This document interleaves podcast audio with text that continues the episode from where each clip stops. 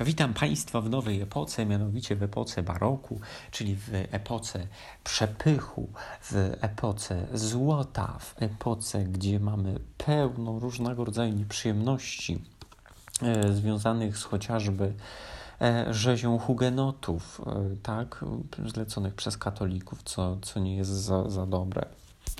Ale zacznijmy od samego początku. Mamy barok, a więc od portugalskiego słowa barocco, oznaczające rzadką, cenną perłę o nieregularnych kształtach.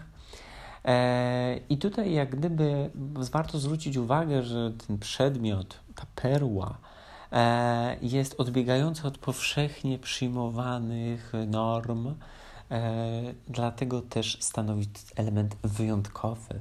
Tak? Dlatego ludzie się tym będą zachwycać. No, barok generalnie rozpoczyna się z reguły w końcówce XVI wieku, kończy się w wieku XVIII. Natomiast no, do połowy tego XVIII wieku, ponieważ później mamy oświecenie i tak dalej. Co tu jest ważne, moi drodzy? Ważne jest to, żebyście Państwo wiedzieli, że mamy kryzys renesansowych ideałów, czyli to, co było w renesansie, nie jest już postrzegane w sposób tak samo optymistyczny. To jest znowu skutek tego, że należy przejść na tą drugą stronę sinusoidy Krzyżanowskiego, który Wam ciągle powtarzam, czyli z drugiej strony możemy znowu popatrzeć na to tak, że człowiek jednak poddaje wątpliwość samego siebie, że człowiek jest rzeczywiście taki idealny, tak? Że człowiek powinien być w centrum, a więc ludzie znowu przechodzą na tą drugą płaszczyznę, gdzie są zjawiska metafizyczne i tutaj jak gdyby rodzi się w ogóle ta metafizyka, bo ja tym pojęciem nieco operowałem już wcześniej, natomiast to, co pozazmysłowe, co ponadfizyczne, to będziemy uznawali za metafizykę. I często w epoce baroku to, co związane jest ściśle z tym pojęciem, kojarzyć się może również z religijnością. I rzeczywiście, ponieważ mamy też tutaj danse macabre, czyli taniec śmierci zapożyczony z epoki średniowiecznej, no jak najbardziej tutaj to będzie kontynuowane. Przede wszystkim w tej epoce będziemy mówili o marinizmie, czyli o tym szoku, którym powiedziałem Wam na samym początku. Czy Wam nie powiedziałem, bo ja już nie wiem. Natomiast Giovanni, jak on się nazywał, teraz mi wyleciało z głowy, Giovanni Marini powiedział, że rzeczą poety jest zadziwiać. Kto nie umie zadziwiać, niech idzie do stajni. Tak? A więc tutaj jak gdyby jest nastawienie się na ten szok, na to wrażenie, na to postrzeganie świata w ten niecodzienny sposób. A więc tutaj liczył się pomysł i to było bardzo, bardzo istotne. Moi drodzy, macie Państwo epokę, w której pojawia się motyw vanitas, motyw marności, tak? Czyli vanitas vanitatum et omnia vanitas, czyli marność nad marnościami, wszystko marność. I ja tutaj taką moją małą dygresję Wam znowu dam. Kurczę, że ja nie wiem, czy Wy lubicie te dygresje. Maturzyści moi lubią, ale nie wiem, czy Wy. No, w każdym razie powiem Wam, że warto czasami też tak na chwilę się zatrzymać, omawiając tą epokę, bo my omawiamy tą literaturę. Tak, ja się z tym przyznam, że staram się Państwu jak najlepiej to wszystko przedstawić. Natomiast starajmy się sobie wyciągnąć z tych naszych zajęć to, co jak gdyby może nam się przydać rzeczywiście w codziennym życiu, tak?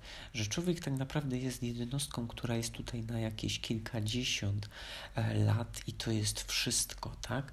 Że człowiek, my będziemy mówili chociażby na przykładzie utworu Marność Daniela Naborowskiego właśnie o tym, jak on to rozumie, natomiast, że my tu jesteśmy tylko na chwilę, więc zwróćcie uwagę, co było w antyku, my mówiliśmy o tym, że wybudowałem pomnik trwalszy niż ze Spiżu, tak?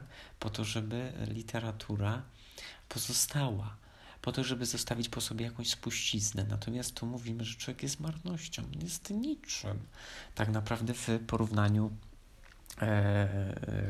z tym, co jest. Później macie Państwo cogito ergo sum, czyli myślę, więc jestem, a właściwie myślę, więc jest jaźń, tak szczegółowiej mówiąc, bo tutaj ta filozofia też się pojawiła. Natomiast człowiek jest tylko trzciną, najwątlejszą w przyrodzie, ale trzciną myślącą, powiedział Blaise Pascal. Czyli człowiek jak gdyby ma rozum, potrafi go stosować, ale tak jak podkreśla to Naborowski, że to jest tylko na chwilę, to jest marność, my przemijamy, że wszystko mija maturzyści, tak? Że nawet jeśli teraz w waszym życiu jest gorzej i musicie się załóżmy uczyć, bo macie egzaminy, maturę, i nie jest wam po drodze, bo robicie coś w życiu takiego, co niekoniecznie byście chcieli. Nie jest to od was zależne, tak? To pamiętajcie, że zawsze, jak to Kochanowski mówił, zawsze będzie lepiej. I ja wiem, że to się łatwo mówi. Natomiast miejcie, walczcie o to, nie bądźcie taką właśnie trzciną, która jest wątła, tylko bądźcie takimi ludźmi stabilnymi, stawiajcie czoła swoim wyzwaniom, nie dajcie się. Bądźcie twardzi, maturzyści. No, to chcę powiedzieć. No, macie oczywiście różnego rodzaju motywy, tak? Motyw grzeszności, motyw marności, przemijania. Na temat piękna zmysłowego mówił chociażby Daniel Naborowski na oczy królewny angielskiej. O miłości dworskiej mówił Jan Andrzej Morsztyn w utworze o swej pannie. No i pamiętniki, tutaj Jan Chryzostom Pasek chociażby w żywocie żołnierza o tym mówi, tak? Także będziemy mówili o wielu elementach w literaturze baroku. Natomiast to, do czego ja chcę jeszcze tutaj zmierzać, to musicie pamiętać, że jest pojęcie kontrreformacji. W renesansie była reformacja, czyli odłam tutaj różnego rodzaju religii, luteranizm, kalwinizm, anglikanizm, tak? I Arianie jeszcze się pojawili od kalwinistów. Natomiast tu mamy kontrreformację, czyli chodzi tutaj o zaprzestanie tego, tak? Że to jest taka odpowiedź na tą reformację. No to się przeradza nawet, można powiedzieć, fanatyzm w tamtych czasach. Musicie pamiętać, że ta kontrreformacja jest odpowiedzią na tą reformację, tak? Czyli zapoczątkowane to zostało na Soborze w Trydenckim, to w XVI wieku, żeby jak ktoś kogoś to interesuje. Natomiast my musimy przyznać, że główna zasługa jak gdyby rezultatów to jest po stronie zakonu jezuitów. Pojawia się tutaj pojęcie również sarmaty. Polacy jak gdyby w pewnym momencie uznali, że są tym ludem sarmackim, a więc musimy powiedzieć o tym, że Polacy opierają to na poczuciu potęgi, tradycji, można powiedzieć, właśnie w tym plemieniu starożytnym, tak?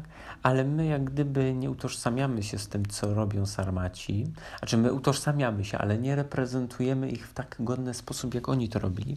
Chodzi mi tutaj o to warcholstwo, pieniactwo, o to, że my generalnie nie jesteśmy tacy, jak powinni być Sarmaci w antyku. No i o tym pisze Jan Chryzostom Pasek chociażby w swoich utworach. Przede wszystkim barok to dysharmonia, niejasność, paradoks, niepokój. I dlatego też zawsze jest tak, że trudno nam go zrozumieć, tą epokę, tak samo jak epokę romantyczną. Ale wszystko przed nami, moi drodzy.